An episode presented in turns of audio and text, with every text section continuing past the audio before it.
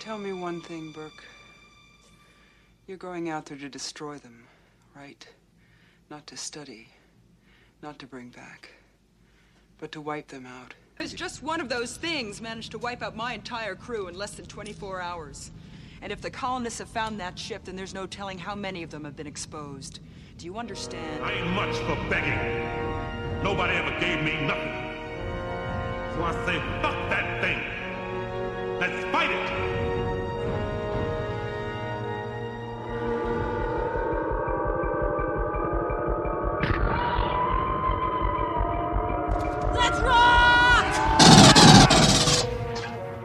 Welcome to Perfect Organism, the Alien Saga podcast. I am your host, J.M. Prater, and I am joined by host Ryan Zaid and What's up? Patrick Green.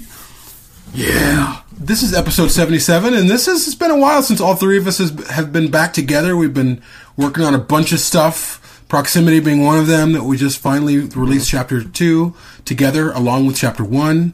Um, and yeah, it's it's been a while, guys. Yeah, it's good to be back. Um, I feel like, uh, yeah, it's mostly been.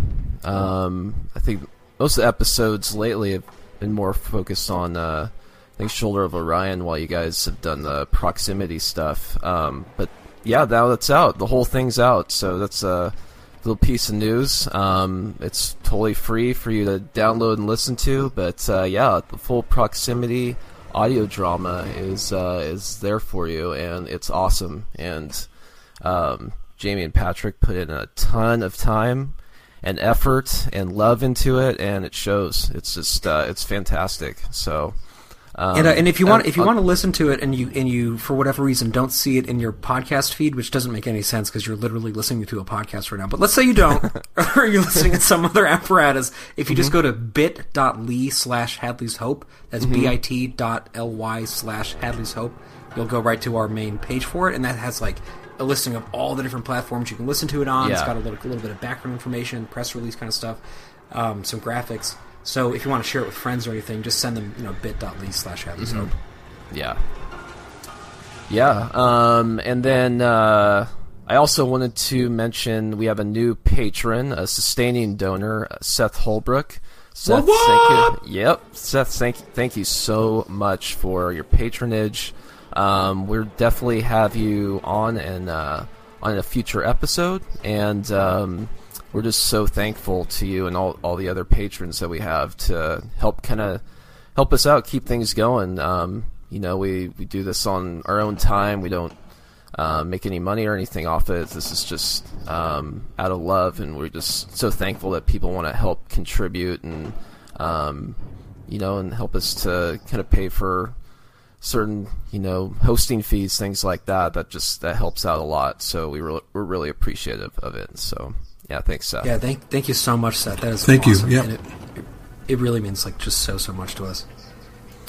Um, another piece of news that uh, we want to talk about a little bit is uh, Ridley Scott was just recently um, awarded uh, BAFTA Fellowship, uh, and uh, that's just the highest honor you can get. Um, and really, it's I, I know I've I've kind of ripped on Ridley Scott um, probably too often on the show, and just at least for more recent stuff he's done. But honestly, his his uh, his resume is top notch um, compared to. I mean, you compare him to just about anyone in the film industry over the last four decades. I mean, he's right there at the top. Um, and uh, yeah, I think honestly, it's a really well deserved award for him. Um, and you know, I, I could see him, you know, getting other other kind of lifetime achievement type of awards in the future. Um, but what do you guys think of that? You, you heard the they got that fellowship. I think it's uh, fantastic, actually. I mean, again, for his body of work, really, um, despite what we our opinions on the work that he's produced uh, of late, uh, he has made some of history's greatest films. I mean, again, arguably one of the greatest sci-fi films, two of the greatest sci-fi films ever made, Alien and Blade Alien Runner. Covenant. and, and arguably one of the worst sci-fi films ever made, Alien Covenant and Prometheus. Um, uh, um, but no, um, but yeah, I, I just I do. I think it's great. I think he has his his diversity uh, in film. I mean, he's made any, everything from sequels to the Silence Silence of the Lambs to the Kingdom of Heaven to Black Rain to Thelma and Louise. Um, I mean, to Black Hawk Down, which is an amazing film. Um, he, Gladiator. Gladiator, yeah, he's just really, really uh, produced some solid, solid work. Um, we won't talk about his shit films, um, um, but uh, yeah, he I- really, he's had an incredible career. yeah, he really has. I mean, he's unrivaled. He is really unrivaled. He he put out a lot of great work um, for a long, long, long, long time, and I really only truly respect. And whether or not he views his films the way we do, or he under, or his process for creation is our process for understanding what he's creating. I think that those are different things. That notwithstanding, he's a leader in his field. I mean, he he he he set the bar for science fiction, and uh, the only one who's really, I mean, there's very few people who've met that bar. The only people that I can think of right offhand are Christopher Nolan and Denis Villeneuve. So, Steven Spielberg, I think, has maybe a more il- illustrious career. Um, but uh, but yeah, I mean, um, it's just uh, yeah, his. I mean, he's right up there with yeah the best. And uh, yeah, I think when all said and done, I think Nolan and Villeneuve will have uh, careers that you know kind of rival um, what Scott has done. But uh, but yeah, it's just it's just been an amazing amazing run for him, um, and he's still still doing this at the age of I don't know, what was he now 80? 82, 82. 80. He's just 80. He's just 80. Is he 80? Uh-huh. He's 180 years. He's 300 yeyears old.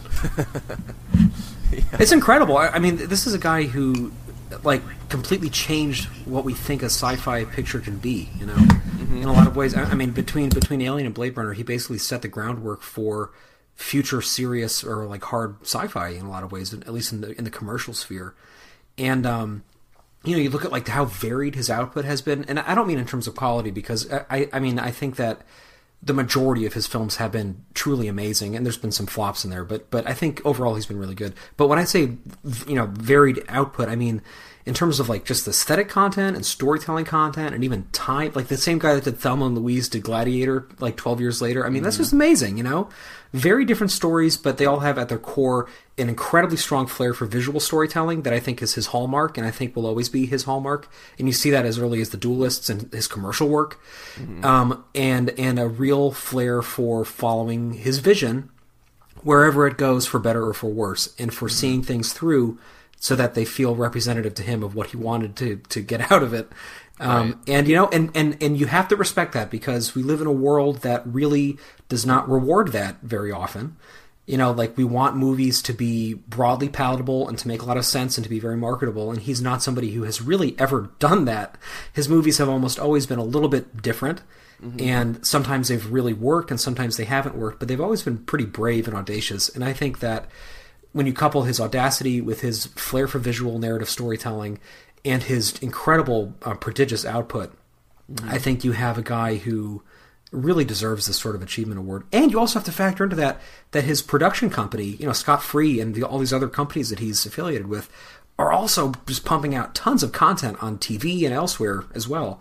So he's somebody who has really shaped um, a very large part of the modern media landscape, and, and I think it's it's couldn't go to a more deserving person. Yeah. And what I actually still really appreciate about Ridley Scott and respect is that he jumps into a film, and for a lot of these directors, uh, particularly people like Spielberg and um, J.J. Abrams, even though that he's in a different he's in a different league, but he's similar, and there are people similar to that. Uh, Ridley Scott gets his hands dirty. Whereas with people like Spielberg, it's kind of this machine that's running and it's running and it's just waiting for him to jump in it, and then he jumps in it and makes a film. Whereas with Scott, he's like, "Well, what are we going to do? Let's see. Let's let's throw out some ideas." Scott's very kind of guerrilla filmmaker in some ways, um, and uh, for as old as he is, as long as his career is, that's that's admirable. You know, whether or not we like or agree or whatever about what the films that he makes, he continues to make them. He continues to be interested in making films, and uh, I can only applaud that. And also, just like his his auteur approach to commercial filmmaking, I think is really is really cool. Like the way that he specifically sacrificed rehearsal time in favor of getting as many takes of something as possible. And a lot of films, like in Blade Runner, you know, like we've read in, um, you know, Future Noir, for example, there were shots that had 27 different takes. Um, you know, because he was just trying to get the exact vision out of it that he wanted to find, and um, and I think that that's that's really that's you know crazy guerrilla rock star filmmaking that you know we don't see too often, and and I think that he's just a wonderful, quirky, and um, amazing presence in, in film, and I'm glad that he's chased his muse, even though it's taken him to some places that we don't all necessarily agree with. So totally. And you know, really, my hope is for Ridley Scott and his legacy uh, as we kind of move on. We don't know whether we're getting another Alien film by Ridley Scott or whatever. We don't really know the future of the Alien series right now. Um, and as we dive into Alien Three and its script, uh, my hope is that someone takes up the mantle um, and if if there's another director that comes in and he maybe he's in a producing role for the next Alien film, that it's someone who really honors what he did with Alien and uh, knows what made that film successful, and uh, we see a film that is feels like something Ridley Scott would do back when he made Alien, yet is also incredibly different. So, which is a pretty high order. You know, that's, that's pretty tough. So, uh, so I guess we should move on to the bulk of the episode, unless you guys have any more news you wanted to touch on. Let's Uh, go. No, that's all I had. Yeah. Let's do it. so basically, this episode is a coming home of sorts because we've been doing this very long um, Alien Three series, and we are nearing the end of it. We're there. There are um, a couple more episodes, including one very special interview we're hoping to get that um, will be coming out. But you know, we basically la- halfway through last year, shortly after I came on the team, you know, we decided let's really take this in-depth investigation into Alien Three and really contribute something to the fan um, knowledge base. You know, like really try to do some studies and some like long form discussions, get some interviews, meet some interesting people, and it's been this crazy ride that's been going on for like you know seven or eight months now. And um, some of the most uh, discussed or well received episodes that we've put out since that have been these um, episodes on the script history of Alien 3 because it's so famously convoluted. Um, I remember back in, I think it was October, um, Jamie, you and I had a, a sort of a big roundtable kickoff where we talked about all, you know, the whole history of, of all of the different scripts. And I think, Ryan, you were on that too. Um, and then, you know, we each had our own individual ones. And so um, we're going to take this opportunity tonight to go through the trajectory of how we got here very briefly, and then to actually take out the Giler and Hill Fincher script that we actually got, um, you know, in multiple versions between the theatrical cut and the assembly cut, and discuss some of our favorite things from it, some of the things that we noticed in the script that translated differently to the screen, and and to sort of take a moment and appreciate the crazy journey that this script went on. Because it's not like somebody sat down in a room it's not like Michael Green and Hampton Fancher sat down in a room and wrote this thing you know over the span of a month in in ideal artistic conditions. This was something that was wrenched out of the earth and that like somehow survived into this crazy beautiful final form that many of us really love Or it was just a uh, mess. Really, I mean, it was a mess. All of it was a mess, and they ended up creating something that that was pretty unbelievable that they created Right, right, even right. based off like you were talking about, or we were talking about, kind of offline earlier. Uh, even based off reading it, it seemed like you said it seemed like a mess. It's it's hard to read. It's gen- and, and not because it's like emotional. I mean, although I guess it is. It's hard. It's just physically hard to read because it's so it's so messy. But we'll get into that. Um, before we do, let's just take a minute and go through uh, to sort of sum up what we've talked about so far. So we know that the first guy who was really attached to this back in '87 was William Gibson, the cyberpunk author, and, and Ryan has a great episode about this that he put out. And um, in the midst of writing it, there was a writer's strike, and um, things already started kind of falling apart. Renny Harlin was brought on, and um, Renny Harlin decided that he was going to have the aliens invade Earth, and he had this kind of crazy, you know, Gibson had this like this attack, this sort of uh, quasi socialist story, and then Renny Harlin had this like sort of um, like Grease Lightning meets Aliens meets Transformers story going on, and then and then um, so then that was scrapped, and then we come up to Eric Red uh, who had done a bunch of work in horror films, and he worked for like two months in 1989 and got that script made. Um, and then that was that was completely ditched. And then David Twohy, who I think was Jamie's uh, script episode, Yep. was brought on and made this um, prison thing. Right, that, that was the prison script, right? Yeah, it was more certainly more of a formalized prison setting for sure. Yeah, that was a prison planet. Yeah. So so David Who's Twohy the does his guy, right? Yeah. right, Yeah, right, okay. exactly. yeah, he's actually he's done a lot of stuff. Like I think he did a Lethal Weapon movie too in there at some point. Oh, wow, okay. Um, uh, but oh, oh no, no, it was Die Hard. Uh, Die Hard. You know what? I'm gonna just type his name and make Die sure Hard I'm not. 2? getting the right- Oh no, never mind. He didn't. He definitely did. there. Definitely did not do a Die Hard movie. well, one of the other guys did. I remember talking about that. Anyway, the point being, this thing went through so many versions, and then it got to Vincent Ward, which is I did this kind of epic episode about that, um, and that was this very hectic time where it, it became this sort of fever dream of these monks on this, you know, this luddite um, wooden, uh, you know, wood paneled planet, wh- which I think was just one of the greatest unfilmed scripts of all time. And you know, I've talked about that at length, but that's just amazing and also extremely ambitious in the midst of this whole process of these things being constantly um, you know, uh, ejected. And so I don't think Fox was in a place where they could really make it happen. And people were already working on sets for that. And then all of a sudden it was abandoned. And then they got Fincher. And in the midst of all this, Walter Hill and David Giler, who were producers on this thing, although also filmmakers, um, decided to start cutting and pasting things and trying to come up with a script based on the one that Ward and Fasano had done. And they hired this guy, Larry Ferguson, to come in and do a script doctor treatment. And Larry Ferguson kind of according to Sigourney Weaver at least, ruined Ripley's dialogue. That's where the gym teacher comment came from. Um, and so all of a sudden they had this Frankenstein script with this like gym teacher Ripley character. Um, and they were panicking. And this is like right by now we're like in 1990. We're like in, in shooting range here. 1991 probably almost at this point. Um, and they uh, so then they, so then Hill and Giler said, you know what, screw it. We're just going to make this work and we're going to pick the things that we liked from the previous stories and just like put them into this like just insane peyote fueled maybe not really peyote fueled but this is like sort of like crazy vision. And they took parts of the ward and Fasano script and then they stripped out the monk stuff and then they put the Twohy prison planet things in for the setting for Fury 161 um, and then uh, Sigourney Weaver actually had her contract written to state that Hill and Giler would have creative control over her character because she was so upset with the way that Ripley was being written by that point. And then they found David Fincher, who was literally just a music video director at this point. He was like 27 or 26 even. Music video director. He had, uh, uh, was a cameraman on Return of the Jedi. Very few people know that. Right, right, right. Oh wow. So he comes Right. from a, a pretty good pedigree of film of filmmaking history. Sure, sure, sure. But I, I think in given given the paradigm this is happening in, where it's like this this sort of constant cyclical thing, like that was a pretty risky choice for them to choose somebody who had never directed a feature length film to come into this basically nightmare cauldron of of Frankenstein screenplays and try to make a cohesive movie out of it. So then Fincher got the script, and Yeah. Fincher started working on it, and he got Rex Pickett, who was an author, to uh, do some doctoring on the script and to work with Fincher. And then Pickett got fired after that. And then Hill and Giler said, "Fuck it, we're just going to finish this." And then and then they and Fincher basically went and and fixed everything. And we get the script as we arrive tonight, looking at it, which is from the very beginning, very clearly not a traditional movie script.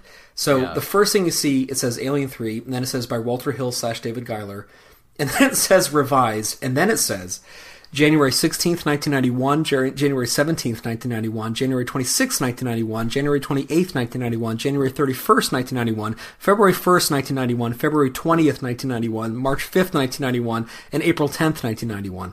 So those are all the different script rewrites that are represented in this one crazy draft.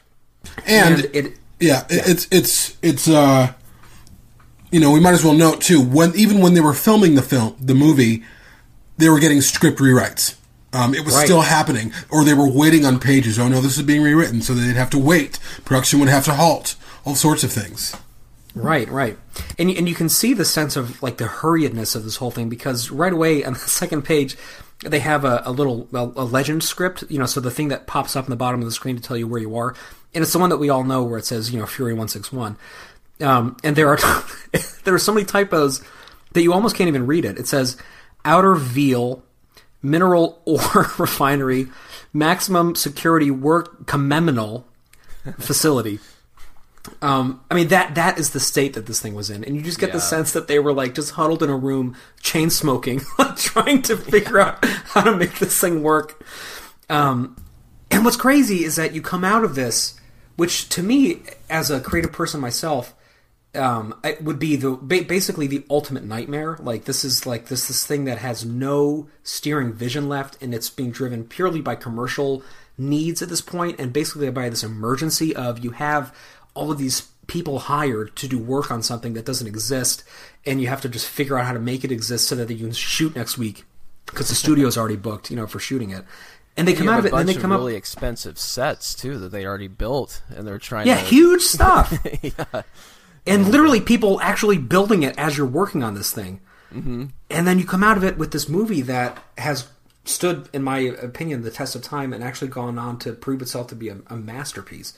So that's kind of where we where we come into this discussion from. And I think it's worth noting too that uh, Alien Three was really a turning point for Fox. Um, Alien Three was the first film where Fox like, okay, we need a new film, uh, and we, it- you know, Aliens was is was the most successful of the two films, you know, that had been released thus far. So Fox put it out that they needed a script and they needed a director. And Fox would continue to do this with Alien Resurrection, with the AV and with the AVP films until they let Ridley Scott come back and say, kind of do what you want to, and they kind of had a hands off approach. And Ridley Scott assembled his team, um, got his writers, blah, blah, blah, blah, blah. Um, so it, that's kind of the history of the. I mean, these films have kind of gone through development hell over and over and over. I mean, Alien Resurrection was made, um, but again, they, you know, they went through a couple, actually three different directors, directors before they settled with Jean Pierre Jeunet. I mean, so this is this is the history of Fox with this series. Um, kind of not really knowing what to do, feeling that maybe there's potential there, but not knowing how to maximize that potential and really get a good product um, or a good piece of art. Um, so Alien Three is, I mean, it's not, it's not just the poster child for the Alien series. Alien Three is used as the poster child for development hell in Hollywood. Like this script, you know, that the, the script went through so many changes, so many directors, so many writers that it's kind of a, a, a history lesson of how not to do things now in Oh, terms yeah. of filmmaking. It- you know what's funny is that like usually development hell is used in a in a way that's like a much it's much more relaxed than this. Like it's just sort of this purgatory, right? Where like scripts are like you know like somebody will will buy the option for it and then they'll kind of sit around. Then they'll like approach people and then they'll be like, nah, I don't I don't really want to do it if you can't get the right rating for it, you know. But to me, this is like an example of an actual hell. Like this is like it was so intense and like so think about it like this. So when they were filming in 1991 at Pinewood, they did not have a script they had already spent seven million dollars or something, um, and their cinematographer had dropped out because he had Parkinson's disease. So they, they lost their cinematographer at the last moment, um, and they and they were like basically in production with uh, like nothing. And I and I just think it's just it's amazing that they even just like like why were they even pushing ahead at all at that point? Like take take what you've spent, be like, all right, you know what, we're gonna buy, we're 20th Century Fox, we have money, we're gonna like absorb this loss, give it a year, figure out what the fuck's happening, and then we're gonna like try it again. But they didn't do that, you know. Well, and I think again, it's it's important to note that Vincent Ward was on board to direct and write for a while, and all of a lot of those sets were that were being built in Pinewood were based off his script, and that's the direction that they were going in. And then all of that changed, and then he was out, and then the script was out, and then they had to be rewritten. In fact. Um, Alec Gillis and Tom Woodruff Jr. when we when I spoke with them talked about like they had to kind of stop work and wait. It was just this waiting game. So they're waiting. Well, what direction we're going in, and then they had to kind of reuse those sets and repurpose some of those things for this new Giler um, Walter Hill version. Um, so it, Right. it, it continued to morph and morph and morph and morph and morph to, in, into this kind of Frankenstein monster, like you said. And actually, a, a little bit of trivia on those Ward sets. If if you want to see them, uh, they're a little bit hard to see within the Fury One Six One set as we get it in the movie. Although there's a lot of elements of it there. But the, the best place to see what it actually looked like is in the behind the scenes featurettes that that Charles Lauzirika directed um, for the quadrilogy. Ridley Scott is sitting in front of like all of this like very clearly monastic set pieces that were that were just in the studio. And he's just smoking his cigar and you look behind him and there's like there's like flying buttresses and shit. So that's if if you want to see what those sets actually look like just look at ridley scott. It's crazy. Uh, also, just a, a note of trivia: Ridley Scott was briefly attached to direct Alien Three, briefly, um, and he ended up showing up on set um, while Fincher was directing, and they had a bit of a conversation, and uh, we'll talk about that eventually um, uh, down the road. Um, but again, just an example of where this film was going, or had come from. um, and you and you look at like uh, also just like the you know the soundtrack, which we're going to hopefully get to talk quite a lot more about soon, um, was written uh, also under such weird circumstances because Goldenthal wasn't really a film composer; he was really a, a contemporary classical music composer, um, and and yet he and Fincher really got along, and they spent a whole year working together, and it was recorded in L.A. during the riots in '92, and um, and so it was like causing actual disruptions, you know, with with their work plan. And it's like all these things it's just it's such a cauldron. Like it's a you know like there's these times in history where things really kind of compact. I feel like we're in one right now honestly um, and i think the early 90s were like that for the for the world you know? This is post berlin fall berlin wall coming down. It's a time of a lot of change you know desert storm. There's a lot of like shifting going on generation x and in, in you know race relations kind of disintegrating or you know coming to the forefront rather with like the, the riots. And all those things are happening in history. And then on top of that you have this really stressful film situation. And you can just feel it. When you look at the pages in here you can see like man there was a lot of pressure on these people from a lot of angles i think and but sometimes pressure creates diamonds you know what i mean mm-hmm. so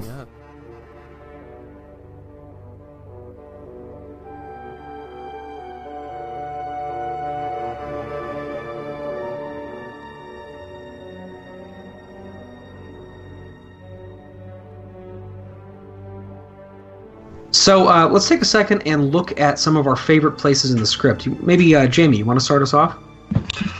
Yeah, um, well, the, my favorite place in the script tends to be my favorite place in the film, and it's what I believe is one of is a very full circle moment for Ripley. And I don't want to talk about it too much in depth um, because I'm going to be covering it in our video episode, which will include our favorite moments, a video of our favorite moments with essentially a commentary on why it's our favorite moment. But um, the moment when Ripley discovers um, Bishop, what's left of Bishop in the EEV in the kind of the big garbage pile. Hey. Ripley. Hi, Bishop. How you feeling? My legs hurt. Listen, I'm sorry. It's okay. I'm just a glorified toaster. How are you? I like your new haircut. Um, and essentially the the script version is almost word for word. You know, there's a few things, there's a few words here and there that are left out from the script version that that didn't make it into the film. But it's a really incredible moment of connection for Ripley and for um, for Bishop, and it mirrors also uh, Ripley's interaction with um, Ash in the original Alien film in a very, very different way, but very, very similar. Um, and yeah, it's just it's just really a wonderful moment, and uh, yeah, so that's what I have. Yeah, I always really enjoyed. Uh, I I thought. I mean, well, first of all, the the puppeteering job they did on it was just amazing. I remember seeing it for the first time. Um, I think ADI was did that one, right? They did, yeah. And Yeah. They actually, there's some awesome stuff in Jamie's interview with them on that too. Yeah. Um, and uh, and I was always uh, um, you know, big fan of the Bishop character in Aliens, and I thought it was just a really poignant poignant moment um, for uh, for Lance Henriksen and you know for the Bishop and Ripley dynamic, and you know she had she had experienced such a horrible you know um, you know uh, basically p- got PTSD from not only the the alien in, in the first film, but also from this you know basically evil um, android, and you know, and she didn't trust Bishop at all at the beginning of Aliens. But like Jamie said, there's this kind of full circle moment, and um, and she kind of has, has made peace um, with Bishop, and it just felt like a very human interaction. You know, even though one one person, one part of that interaction was not human at all, but uh, but there was just uh, I just really uh, that scene always really um, captured and just just uh, engrossed me. Like I, I that's the one I I think about a lot when I think about that film. Um, and it was just so so well done, well written, and uh, yeah, And I think that the uh, the the pathos of seeing Bishop in that situation and his vulnerability, like when he talks about how he'll never be complete again, right. and and it's it's such a moment of mercy for her to unplug him like that. I, I just think it's and and it's just it, it gives you an appreciation. You know, to me, like something about Alien Three that's always been really powerful is the sense of finality to it, like the sense of like that there is a uh, that there is an end, you know, and that. Like you know Ripley, who by this point has been alive for like 400 million years because she keeps going to hyperspace, that like that there is an ending for her, you know, Yeah. and that there is an ending for Bishop, who you know, like you look at his arc over the two movies that he was in, and he and he really became uh, this like sort of martyr, you know, like saving Newt's life, and um, and yeah, it just he's just such a legendary character, and then to see him in that situation where he's completely stripped of everything, he still has the dignity to say, "Please end it. I'm done. I'm self-aware, even though I'm synthetic." uh, you know, I may be synthetic, but I'm not stupid. Like, even though I'm synthetic, I I know that I have dignity, and that that dignity is has been robbed by unfortunate circumstances, and I am and I'm done. Like, you know, don't reboot me, don't turn me back on again. I always thought that was amazing, and I agree. I, think that some of ADI's best prosthetic work, and I'm trying to remember. Jamie, correct me if I'm wrong. Um, in the interview, they talked a lot about the how they got the skin tone, the skin to to function correctly on that. Um, Yeah, yeah, which they I thought did. was Uh, really cool. they, they had two separate puppets. One puppet they had essentially they they shot some scenes with Rip with with Sigourney Weaver on set in Pinewood, but they didn't get the kind of detail that they wanted to, so they wanted they went back and rebuilt the animatronic in Los Angeles, and for the very detailed moth movements and all of that amazing, beautiful work that we see, that was animatronic uh, filmed in Los Angeles. Right, right. Um, pretty amazing stuff. And again, I think the the amazing thing about that scene too is just knowing Rick Ripley's arc with her, just her her trust with synthetic or androids. Um, it took her a long time. I mean, barely. I mean, even at the end of Aliens, she felt a little bit better about Bishop, but you could tell you could still tell she was on the edge with him. She still wasn't sure. She, she Sigourney Weaver played that so well. She's like, oh, uh, okay, you know, like, uh, all right, like just untrusting of him at every moment, even though she had no reason to be. She still had, in, in her mind, she did. Yeah. And so by the time we see her interact with him um, in Alien Three, he's like her family member. Right, right, right, and, and it's tested, right? Like right before the end of Aliens, when she when he's not at the platform because he had to circle around, and it's that uh, one of the best moments in the whole trilogy for me when she's holding Newt and she says, you know, close your eyes, um, and I just think it's like it, it's, and then he pulls through, you know. But a, as an audience, like like we are all uh, conditioned by that point to be distrusting of androids because of what happened with Ash. And so, mm-hmm. like, you know, like when you see the movie for the first time, you're thinking, oh, shit! Like, I was right. Like, he is evil. He is this, like, Weyland bot. When, no, he's not. Like, he's more than that. He's a hero. So not only mm-hmm. does he pick them up, but then he, like, as this as this corpse as this not corpse as this um, you know bifurcated uh, thing with no legs manages to like save Newt from going through the pressure doors you know at the end of the movie Yeah. I mean how more heroic can you be you know than that um, and so yeah you're right Jamie like the arc that he goes through uh, is is really powerful especially with regards to uh, to Ripley Yeah. Brian, I I know you. You're, Brian, Brian, Brian. I know you had uh, a similar. You had another bishop Welcome, scene that you new wanted host, to talk Brian. about. yeah, Brian. Brish. I was thinking bishop. Brisha. Um, you had a. uh, Hey you guys, a- how's it going? oh, hi.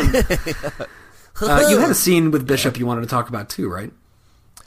Um, yeah, I mean the one at the end, um, right at the very end. It's uh, it's it's a long debate. It's uh, a debate of whether that is a another android or if that's a human. You have to trust me.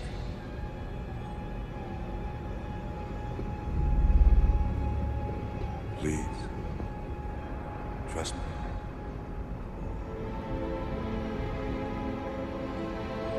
No.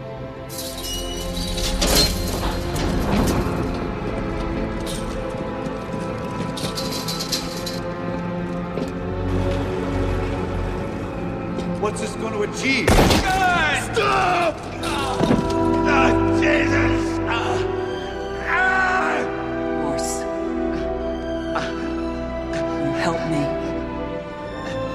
What do you want me to do? It was a mistake! There was no need for any of it! Hang on!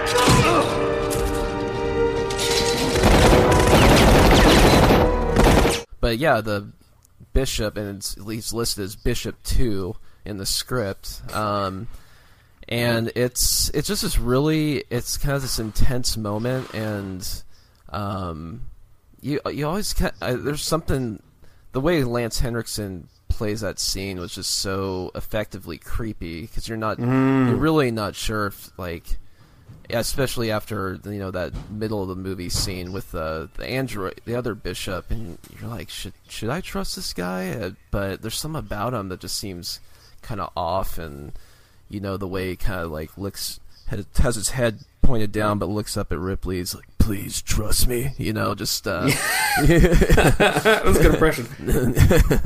and um, I was just uh, just that whole moment, um, and uh, you know, but then you find out. I mean, he gets hit over the head by um, I think I think Aaron was the one that that Yeah. cracked him over the head, and his ear kind of rips off, and it's sort of hanging there grotesquely. Um, and And notice what red- color the blood is. Yeah. Right. hmm It's red blood spilling out. Um, and I think you know um, there. I think there was uh, some confusion with the with the script. Uh, you know, like I don't think it was intentional to make it so ambiguous. You know, what what uh, if he was human or not? Um, I think it was. Uh, you know, it was just one of those funny things about the script that it still ended up working, but. Um, I think originally they might have wanted him to be human, but or maybe it's the other way around. But um, you know, the way his ears just, I mean, he shows definite pain, but then he's just kind of like, you know, still talking to Ripley with this, you know, his ear just kind of hanging there and all this blood spilling out of his head, and um, you know, but uh, but I just love like, um, it was just so creepy the ways, like, you know, um, you must let me have it. You know, it's like it's a chance of a lifetime. You know, just- no, no. I feel like we're getting pretty good at this Lance Henriksen. work. Did you know, by the Um, way, that he's like an incredibly gifted potter? Did you know this? Uh, I didn't know that. Mm. Yeah, like he makes pottery, and Oh, he's wow. like extremely good at it. Like I've seen that. I think it might have been on Alien Collectors, but somebody's like friends with him in real life, and they've like commissioned pieces from him. Um, Yeah. And he has like a company. So if, if you type Lance Henriksen pottery into Google, you see some crazy Oh, shit. nice. I want to buy some some of his artwork. Yeah, right. You know what's interesting though? I, I think about that scene though that you're talking about, Ryan. Mm-hmm. Um, is when he approaches her, he goes, "We wanted to show you a familiar face." Right. Yeah. Um, How would they know that unless they're tracking his inner her, Bishop's interactions with Ripley and all of his information that he's processing is being sent through network back to Weyland-Yutani. That's the only way. It's the only way. Um, so I think that that, that scene is very insidious. Um, and I think it, because because even Ripley, she's looking at him like almost like, well, how do you know it's a friendly's face? Right. How do you know? Like, how does it know? And then when she's talking with him in the infirmary, he's like, they, you know, they they know everything. They've been tracking, you know, like the company knows everything. They track everything. I think in their operatives, in their droids they send out, they know everything. Yeah. Right. Um, and so to me, that scene is has a, a kind of a dual insidiousness. Yeah, It does. absolutely. It does. where they they're lying to her, but they also know things that they shouldn't know, and she you can kind of see that discovery in her face, like "fuck you," like no way, like how do you know Bishop is a familiar face to me? How do you know that? They wouldn't know that. Um, it just kind of reveals Weyland-Yutani to be completely diabolical, and we suspected that, we knew that, but really it was kind of mm-hmm. the full flower of their of their intent, which is power and control. Right, right, It's right. Another audio drama. Mm-hmm. I I think it's worth if you if you look in the script, like they they so the, when you first see him, um, it says from the shadows steps Bishop Two, our first Yeah. sight, same as the droid. Ripley stares at him. She doesn't know what she's seeing, um, and then and then. Um, it's so funny reading the dialogue without Lance Henriksen, Lance Henriksen's Yeah. voice saying because it's so distinctive. yeah. Um, but yeah, but but the bishop android. I designed we want the help. Um, but but you know, but it, to the there's no Wow! There's no indication that it's uh that it's not really an organic that it's not Michael Bishop, the guy that you know was the Right. synthetics designer that made him.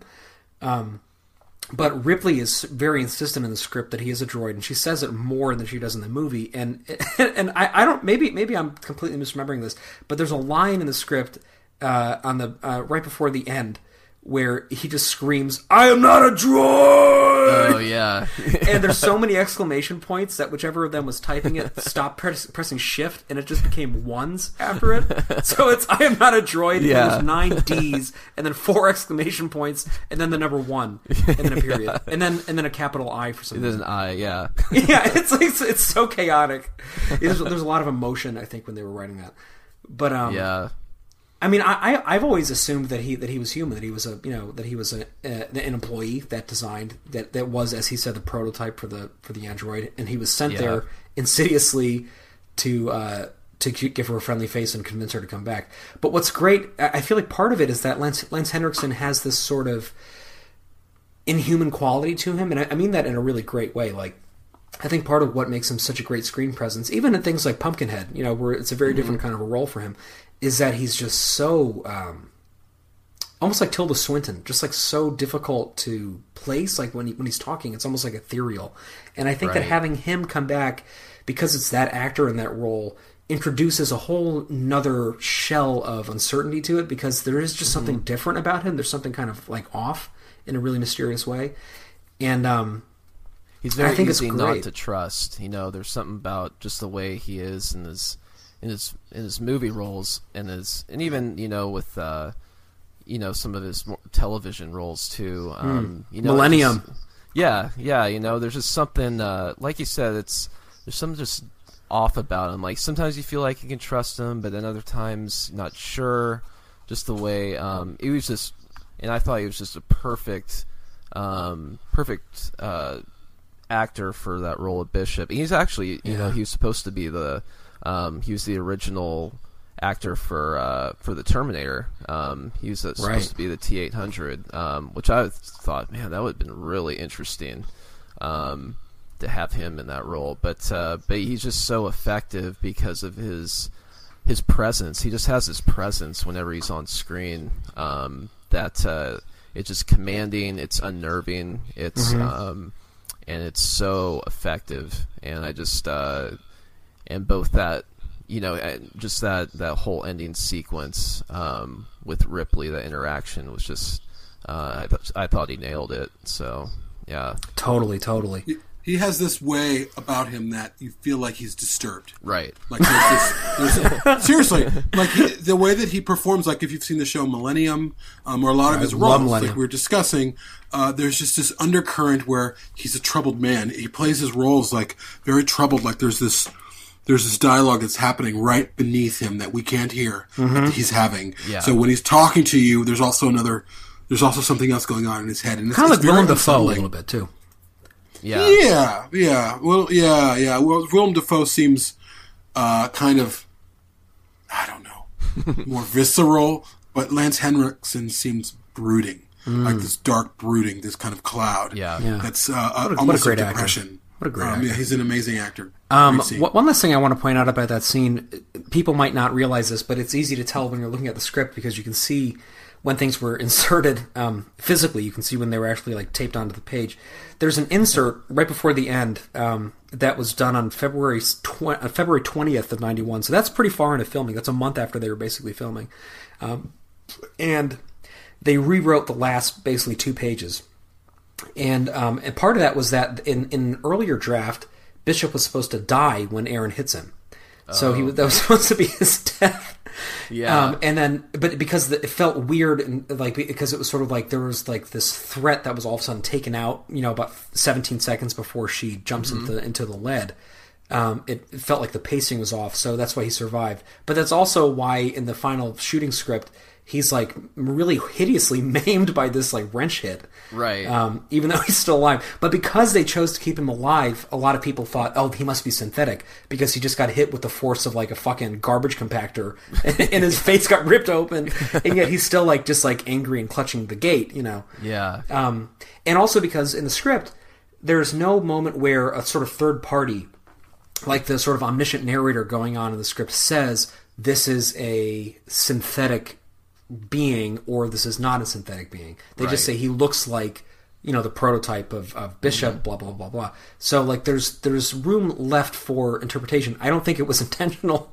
Yeah. Because I don't th- I don't think they had time to like you know bury Easter eggs in this fucking thing. I think they were just trying to like go to sleep. They're just like we've been up for nine weeks. We need to finish this thing. Yeah. Um, and I think they were just kind of rushing to get it done.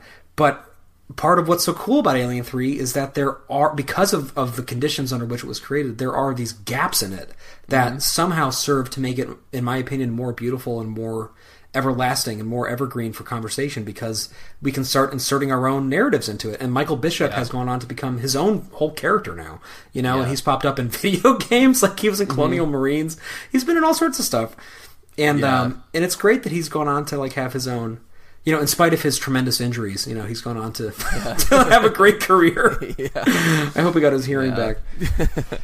But uh, Um, I mean, yeah, it's like uh, you know another scene actually on the on the complete opposite end of the film was the very beginning. You got the um, you know the the eggs in the Sulaco. Um, you know another kind Mm. of ambiguous moment, and I think I can't remember exactly from Lauzirika's interviews, but I th- I think they just kind of said, well.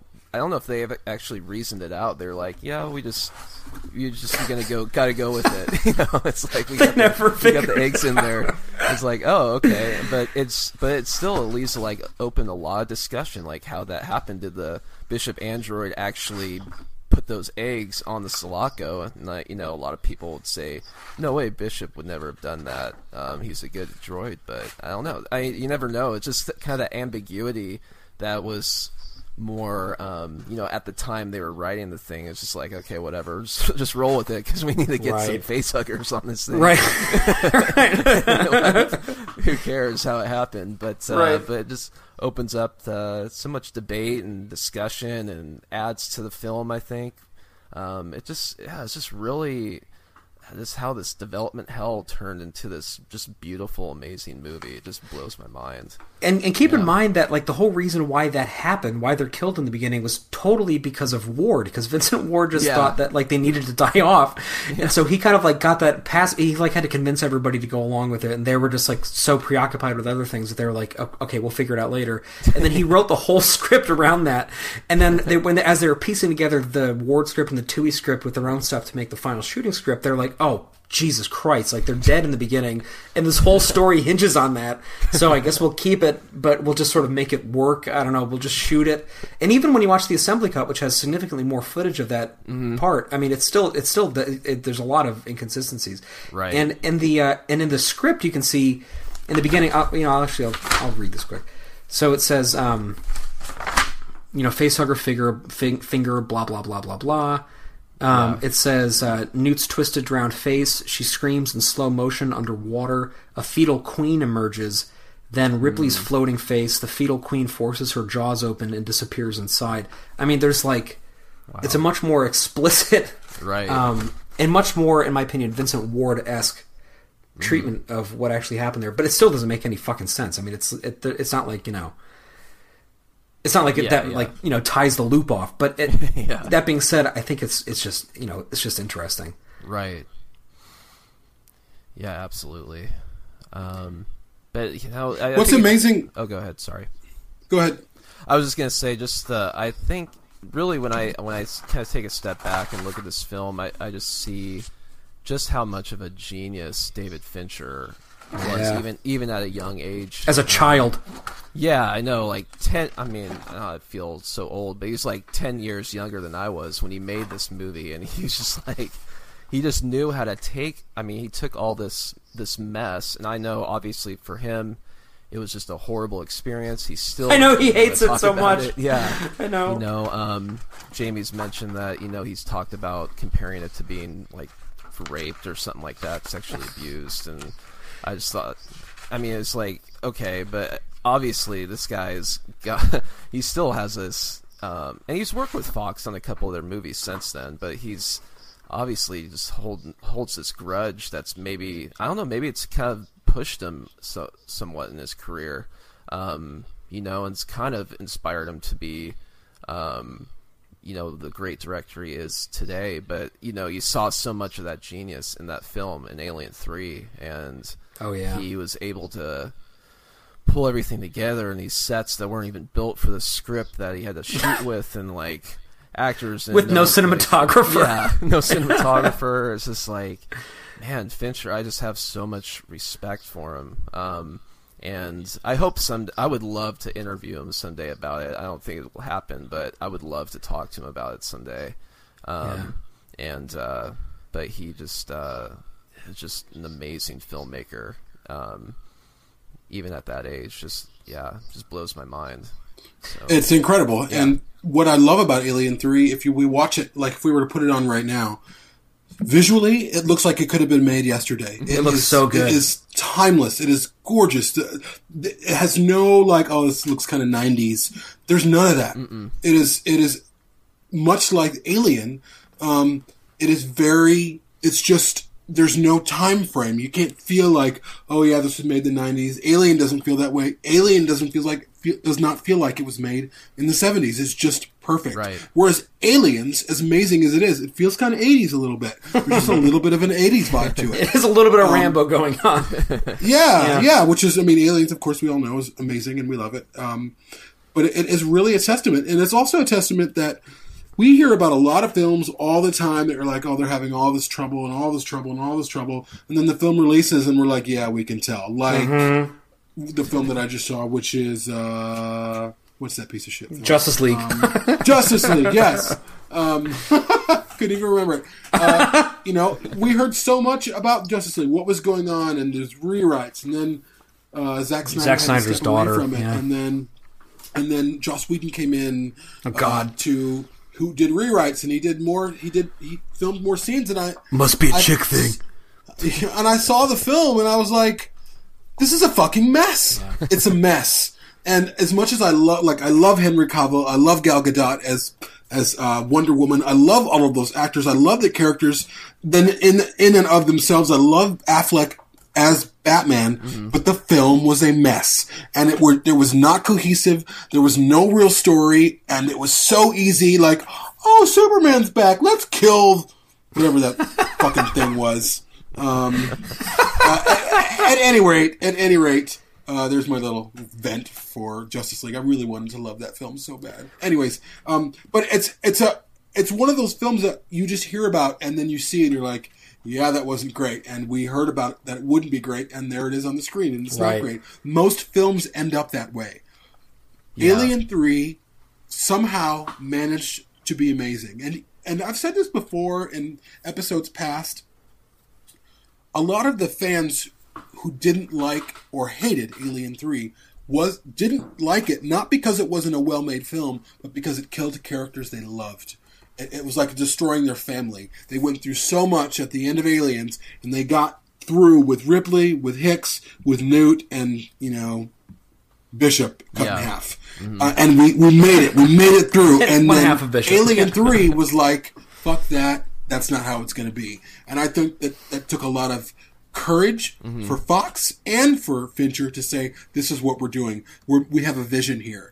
Um, Fincher, not to get into Blade Runner 2049, but I do want to say Fincher did a lot of what Villeneuve did. He said, There are things that I love about the, the original film and that I'm going to bring into this, but I have my own direction I'm going in. And it was ballsy. And it didn't pay off really well with the fan base. With Villeneuve, it did. Um, we just, somehow it worked. Yeah. Um, but i- i- it's amazing to look at that film and to to see. And but there are people who would agree, who would completely disagree with us, who would be Yeah. like, "That film yeah. is terrible," and I can tell you this and this and this and this. So we're kind of in agreement. But even still, uh, even some of us, I think Patrick, you were a little bit like, it took you a while. I don't know if I, I can't remember if you told me if you didn't like it at, at a certain Alien time, 3? and Maybe who? Was Oh no, that I was fucking talking to? loved Alien Three my whole life. Oh, it was my, it was a friend of mine, um, and he was saying it took him a little bit to kind of. Oh, okay, okay. Now he loves it. I mean, he thinks it's amazing, but initially he didn't. Right. Um, and I've seen that a lot in fandom, where people were like, "Yeah, I hated that movie when it first came out." Now, I mean, Michael, who's one of our uh, roundtable members, he said similar things. He said, "Yeah, kind of killed Ripley. It did all this stuff, but now I really like it for what it is." And blah blah blah blah. Um, Yeah. it's still very divisive, despite the fact that it's creating a better legacy and people are looking back on it with much more adoration than they did when They it first are, but released. but also, I mean, like if you look on Rotten Tomatoes, it, so it's a forty six percent, uh, and then the audience score is only forty seven percent. So it's it's still not like a popular film in, in, in terms of critical consensus for, for all sorts of various reasons. But I think within fandom, for whatever reason, we I, there's this there's this great coalescing going around where I, th- I think people who have loved the movie like us for years and years are feeling like it's okay to admit that in in fandom because I remember having conversations with people five years ago where I would have avoided talking about Alien Three because it would have just devolved into this like argument and I just didn't really want to get into it. And now, Yeah. if if I bring up how great it is on you know for example, um, building better worlds, like there will be plenty of people there to jump in and agree with me. And I won't just be totally outnumbered. So I, I feel like things are shifting in fandom, and I don't know if it's because necessarily we're seeing it in a different light, although maybe for some people that's the case. But I think it's more just that it's it's it's become important on its own merits to us, not as just a part of the legacy of aliens, um, you know, and vis-a-vis the killing off of these characters in the beginning. But it's become like an important movie because it's a great movie, you know, and Right. the choices that it forced us to make as fans about abandoning characters that we loved were hard decisions to were, were hard things to accept. But once you accept it for what it is and not hate it for what it's not, I think you can really um, kind of appreciate it. Yeah. Um, but I, I agree, Jamie, with what you said about about the direction and the vision. I mean, it is it's just absolutely astonishing to me that the movie say what you will about it. I mean, at least it's a functioning film. That you ended up with a functional film coming out of this series of production mishaps and rewrites and firings and Parkinson's disease and all these crazy things. Like the fact that like an actual movie came out of that is amazing. But add to that the fact that it comes across to me and I think to you guys as well as a cohesive artistic statement um, that comments on its time and feels like it's of, of a place and of a moment in history and it feels like it has something urgent to say and and that feels like it kind of comes back and like you know we think about it a lot and kind of like resonates with us on a daily basis the fact that a movie like that came out of that crazy ass formation um, really speaks to Fincher to me. Like to have somebody who, as basically a toddler, was able to corral all of these disparate forces and these different strong. I mean, Walter, David Hill and Walter Giler are not, you know, wilting. Was it shrinking violet, wilting daisy? Shrinking Violet, right? Shrinking, they're not shrinking violets. Like they are very hard-headed Hollywood bigwigs, you know. Like they know what they want and they're not afraid to fire people. And Fincher came in basically, you know, uh, uh, hanging from a rope, um, and they and and he managed to, under those circumstances, get his vision across cohesively. And to me, there's no more moment more emblematic of that than my favorite scene that I wanted to talk about, which I, mm-hmm. I think has a, a, become a very beloved scene in fandom, which is the cremation sequence. For within each seed, there is a promise of a flower. And within each death, no matter how small, there's always a new life. A new beginning.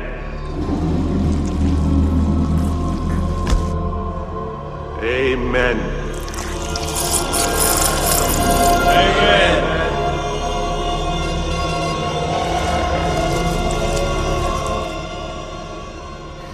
which to me, other than the first time they see the derelict um, in Alien, I think is just the greatest moment in the entire saga. And I say that because it is a, moment of, of of absolute visual poetry, and it's a moment of uh, script writing where you have this complete metaphor going on of birth and death and life and and you know and endings and beginnings and cyclic cyclicality and all these different things that Alien had been begging for to resolve, and they're all happening at the same time.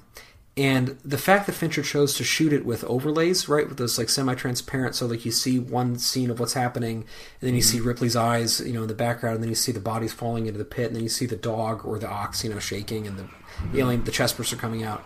To me, it's like just this incredibly poetic moment, and I just wanted to kind of highlight a couple things about you know why I think it works so well, and then you know we can talk a little bit about it. Mm-hmm.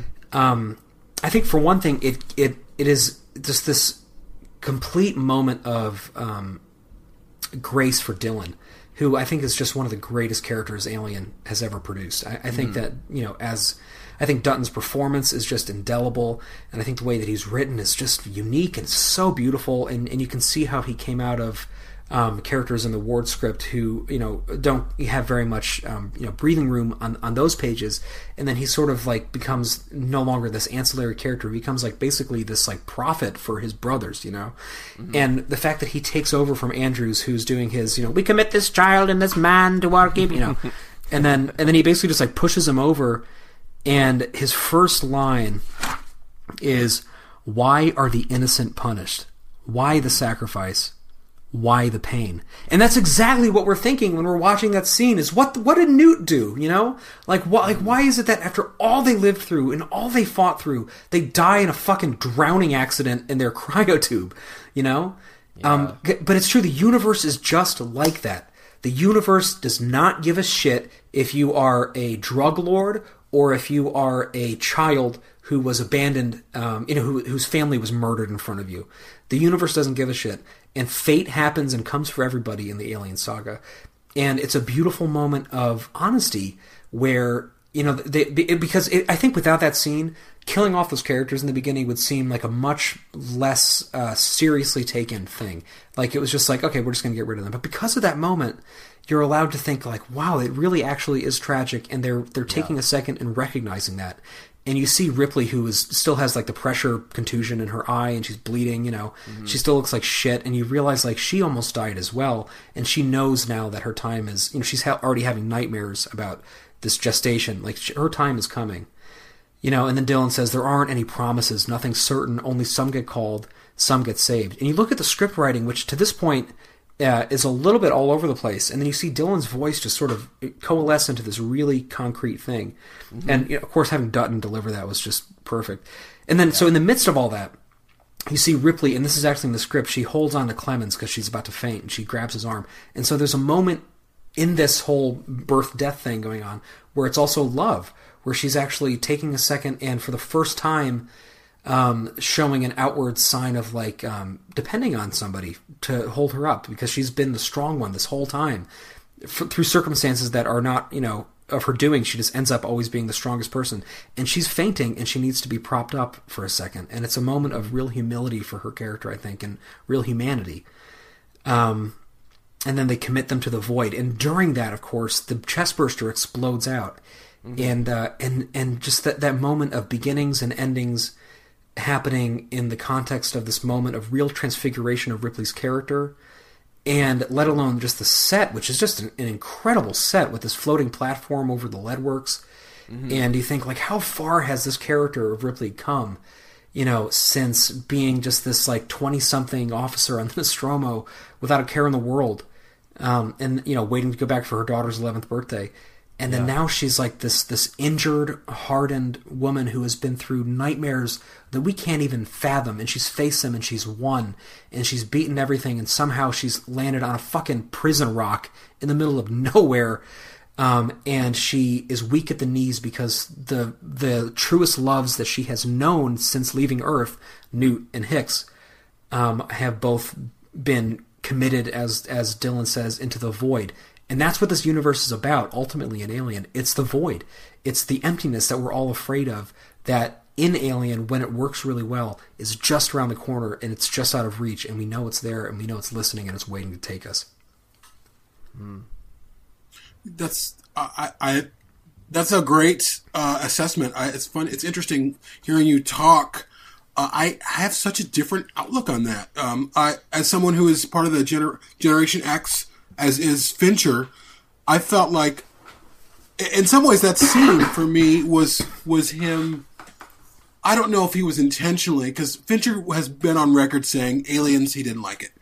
Um, and in some ways, I re- read that scene of him saying, certainly doom and gloom, but yeah, they're dead. They're dead, and we're dropping him in a vault of, uh, of molten whatever. They're dead. They're gone. And it's almost like he's kind of grinding it like, yep, they're gone.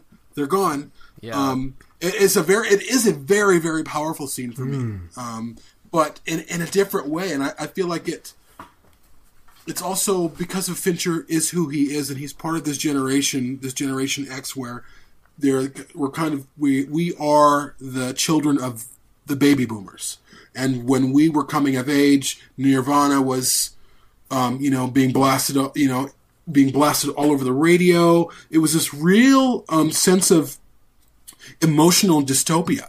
And I sense that in Alien 3. Alien 3 is dystopia.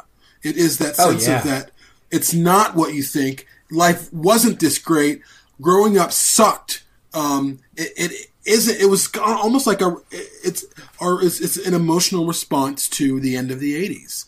To our childhood is over. Life isn't great. We're strapped with debt. Yeah. Um, and we feel hopeless. And a lot of the that kind of to use the '90s term, the grunge music, or the or the um, what's the other term they use? The uh, alternative music, which was the big term back then, was this this kind of hopelessness.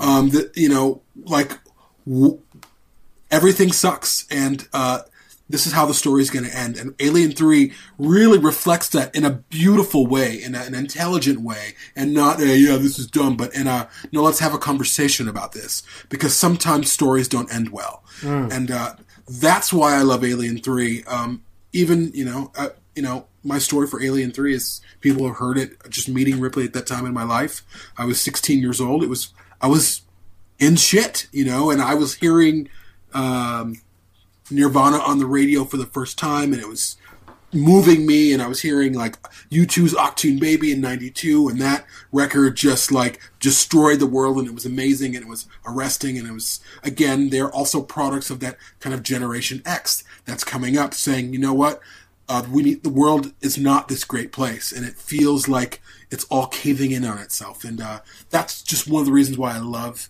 Fincher. There's really no other film like Alien Three that really reflects emotionally the climate at the time. Hmm. It does. It, it's the. It's the. It, I mean, p- part of part of the grunge movement, you know, was this sort of fetishization fet- fetishization of nihilism. That like that it was. It was like it was okay to have an aesthetic that was sort of all about you know the establishment sucks and we've been you know like the materialism of the 80s sucks and like you know like mm-hmm. who are we and what what are we here to do and like does it even fucking matter anymore and you're totally right that pervades Alien 3 in every single aspect. Although it was kind of accidental because a lot of the things about it that are that are so nihilistic were kind of chosen for Fincher before he even got to it by directors who were older than him. And then mm-hmm. but something about the way that his experience as a Gen Xer interpreted those things, it really it really brings that out. But to me the thing that saves that scene from being just a sort of typical grunge or you know alternative commentary on the on you know our institutions and what is worth keeping and what's worth throwing away is is specifically Dillon's poetry in the way that he basically well I guess, which I guess also sort of fits in with this whole grunge thing because he t- tells this establishment figure right the superintendent to like move out of the way and then he says something honest and says something from his heart. Um, and it's just yeah, it's just an it's just an amazing juxtaposition, and also Goldenthal's music there. I mean, it's just like just heartrending. I mean, it's just it's ju- it's just a moment that I think is is one of the great moments in film, and um, and we get it, you know, be, out of this movie that should never have existed, and somehow clawed its way into uh, clawed its way out of the void and into theaters, and has gone on to live uh, this insane, beautiful life ever since. Totally agreed. I, I really I feel much like again, much like I think Alien Three for me is the Blade Runner 2049 of the series. It's a film that shouldn't have been made. It's a film that shouldn't have been possible. Um, there's certainly some more uh, visual issues with the film in terms of some effects not really kind of coming out the best that 2049 doesn't deal with. But aside from that, everything is pitch perfect. Um, and it's uh, it's it's this brutal, devastating world. And even like you said, Goldenthal's music. I mean, it's this it's this terrible, beautiful lullaby from beginning to end. Um, and even though it's sung by a boys' choir and you have these beautiful moments, you know it's the end. You know something's drawing near. You know the story isn't going to end well. And uh, and then that uh, on top of Rid- Ripley, she's like she's not the Ripley we left in Aliens. She's done. She's just done. She can barely even muster enough like you can just tell it's all over her face. She's done. And uh, that's heartbreaking. It's heartbreaking to see Ripley that way, um, where she had worked so hard in Aliens to and fought so hard to lose everything again. Right, everything. right, right. And, And, uh, yet, what's so I- amazing about Sigourney Weaver is that that doesn't come across as like depressing and boring for some reason. Like, like there's something Not at about all. watching her be sort of completely emptied out that uh, is is really beautiful because then you see her more clearly for who she is as a human and not an archetype and not a hero. You know. And, and I, I feel like I feel like her character kind of needed that. Like I, I feel like if you're going to have a a third installment in a film franchise, you need to like take the opportunity to delve more deeply into the character at the heart of it. And the only way to really do that effectively, I think, because what are you going to do? Make her into this like superhero again? I mean, no. Like, Yeah. Totally, she's not. She's not an act. She's not. A, she's not like a you know like a, a you know True Lies kind of character. Like like she Right. she's she's just a she's just a woman who is very capable under pressure, who just wants to get home. You know, she just like can never get fucking home again, and um and seeing her humanized like that, and especially just from a visual standpoint, this the stripping of her hair, like the the stripping of her femininity, the stripping of part of her identity that um makes her and and the fact that she's wearing just brown crap clothes um, that are too big for her because they're all you know from like the men's clothes on the on the colony.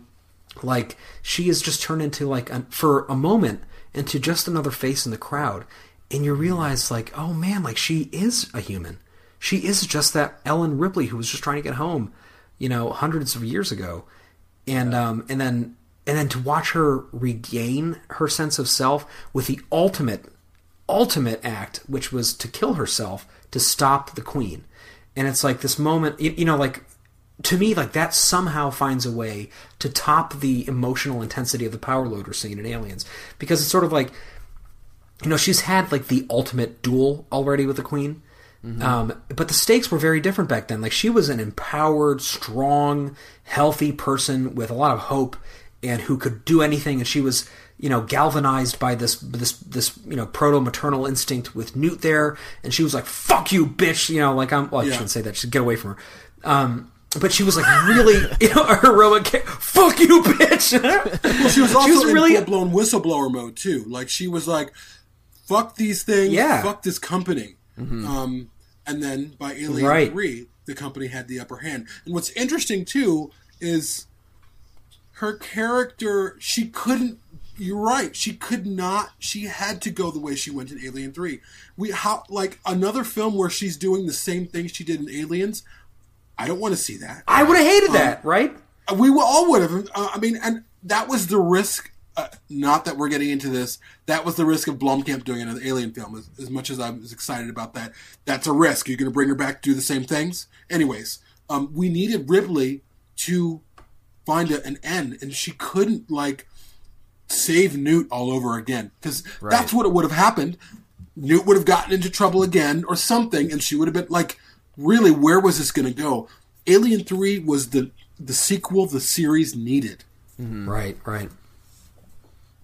Yeah, absolutely. And I think Sigourney herself, you know, she said I um in an interview said I always look at I've always looked as at Ripley as a, as a loner and as being ultimately alone. And um you know, she's very much alone at the end of Alien and Aliens. She has this the her and the audience have this hope that she has this kind of new family. And then Alien 3 right off the bat takes all that away and she's she's just she's just devastated. I mean, she's got she's got nothing. She's no one. Her daughter, her real daughter, died, um, and you know now Newt's gone, and Hicks, um, Bishop. She had to, you know, disconnect. Um, you know, it just everything is taken from her, and it just lends to the power of the film that she,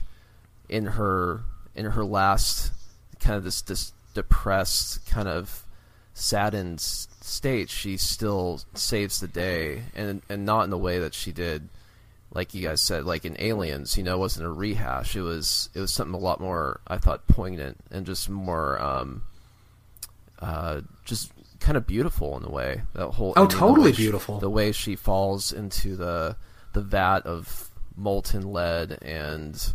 Um, you know, depending on what version you saw, either the alien comes out of her chest or it doesn't. It just, you know, but it's basically like she realizes, as Jamie said, the the company had the upper hand again, and right at the end, she says, "You get basically is the big middle finger to him, and so like, you know, um, no, I'm gonna win, and you know, you you've taken all this everything from me, but I'm gonna uh, in the end, I'm going to to save save the humanity by sacri- sacrificing myself.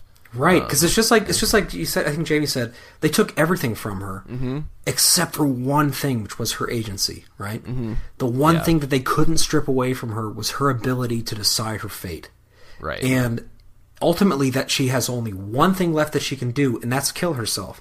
And in doing that, she also saves humanity. You know, as far as we know at the end of the movie.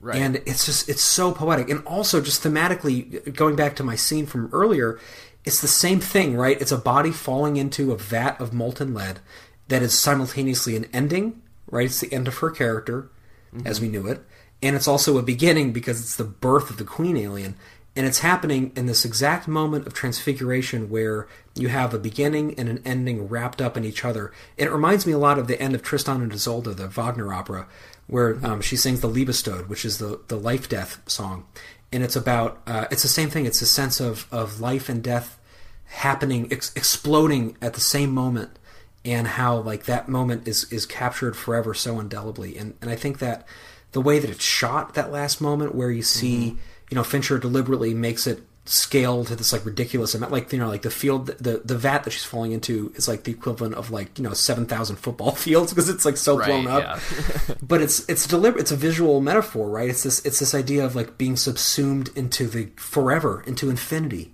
you know? And goldenthal's music is just exploding and it's just oh it's just so mm-hmm. beautiful. And and it is it's like the final the final i I mean i just wish that things could have ended for ripley there and we didn't get resurrection because it's just the perfect send off and then you hear of course her transmission from the from the narcissus and it's just it's just such a beautiful arc to that Yeah. character you know yeah, it was- It's the, it's my favorite ending of, of, of all the Alien films. I mean, it's mm-hmm. Oh, me just too. devastating and it's so emotional and perfect. yeah yeah, yeah, and that's just, actually just thinking about it makes me even more upset about Resurrection.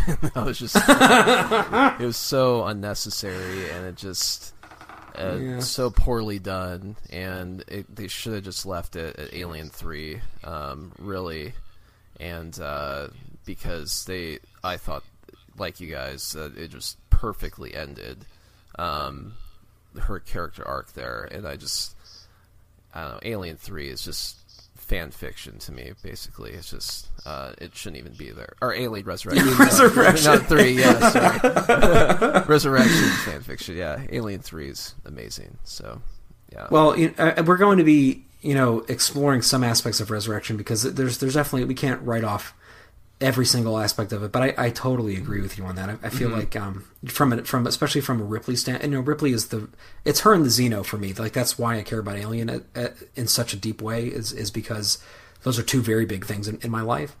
And I feel like for both of them, that was just like such a great way to end it. You know, it's just like have everything end in a in a pit of fucking molten lead, and um, with Ripley having final control and exercising her agency as as a human and as a hero to end the alien. Um, and of course, that's not what happened, and that's okay because there's plenty of other things that, that are great that have happened since then. But in, in my in my mind and in, and in my heart, if I ever have issues with prequels like I did with Prometheus or with other films in this in this like Resurrection that have come out, um, I always know that we have that canonical trilogy that can stand on its own in, in at least you know in, in my heart and in a lot of people's hearts as its own sort of untouchable perfect little vessel that tells the story of Ripley and the alien you know to be Totally. Well, great conversation as you as always. Um, it's good to be back with you guys talking and uh, talking about this series that we love so much, and certainly Alien Three, which we all love, and um, we will have more conversations about Alien Three, about the score, which is probably one of the best scores I, I've ever heard that I own. Um, Definitely. we are going to talk about Resurrection. Um, I think that uh, there's a lot there to discuss in terms of how the film was made, the risk that they, that they took. Not so much maybe what we think about the film, because I think we all know what we think about the film. But there are plenty of pe- some people who really enjoy it. But we re- we really want to talk about how it got made and the the process it went through in light of Alien Three. Right. Um, so stay tuned for that episode at some point. Yeah. So thanks guys for uh, for talking as usual, and thanks everyone for listening. Thanks, guys.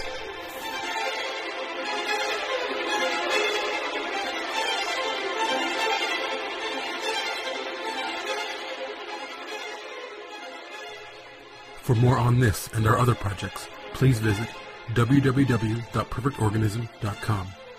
If you'd like to join the conversation, find us on our closed Facebook group, Building Better Worlds. To support the show, please consider visiting www.perfectorganism.com forward slash support. We've got some great perks available. And as always, please consider rating, reviewing, and sharing this show. We can't tell you how much your support means to us, but we can hopefully show you by continuing to provide better, more ambitious, and more dynamic content for years to come.